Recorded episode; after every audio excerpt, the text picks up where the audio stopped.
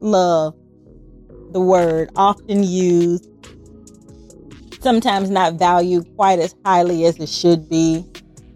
And we find it difficult sometimes to love and even to be loved. Have you ever asked yourself, how much do I love God? Or a better question is, how much does God love you?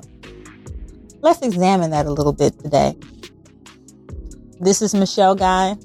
Welcome to the See Yourself to Be Yourself Brain Fueled Devotional. This is day number 20. There's no fear in love, but perfect love casts out fear. For fear has to do with punishment, and whoever fears has not been perfected in love.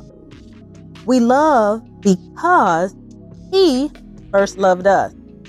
If anyone says, I love God and hates his brother, he's a liar. For he who does not love his brother whom he has seen cannot love God whom he has not seen.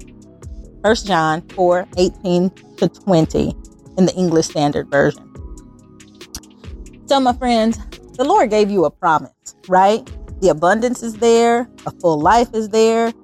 You don't have a lack of faith or belief in that sense, but you might not be able to access that faith and belief for whatever reason. I encourage you to read the whole chapter of First John because it talks about God's love for us. And it also talks about our love for one another. God's love for us, our love for one another. But then I want you to be able to pull out how you should love yourself and not leave yourself out of that equation. All three of those things are missing pieces of a puzzle to your ability to accelerate and elevate in this season. God wants you to be able to receive His love.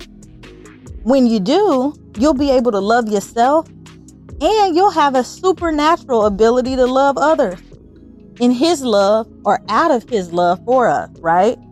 It's in that place, in Him, that you'll be able to do the other two pieces loving yourself and loving one another. And that's what we all need. And I just want to quickly read through this this scripture in the amplified version i like it here. It says there's no fear in love. Dread does not exist. But perfect which is complete full grown love drives out fear. Because fear involves the expectation of divine punishment. So the one who's afraid of god's judgment is not perfected in love. They have not grown up into a sufficient understanding of god's love we love because he loved us. If anyone says, I love you, God, and hates or works against his Christian brother, he's a liar. For the one who does not love his brother whom he has seen cannot love God whom he has not seen. So we have to grow into a sufficient understanding of God's love first, and everything else in our lives will fall into alignment. So, I mean, perfect, good, and peaceful because we're creating those thoughts by renewing our mind, renewing our minds around the concept of loving God, of loving others, but also loving ourselves as God has loved us. Take that in. Loving God, loving others, and loving yourself. It's out of that place once you connect to His love, there is no more fear. No more fear. Connect to His love, no more fear. Fear is out the door. You've got to understand that God's love for you is so much greater.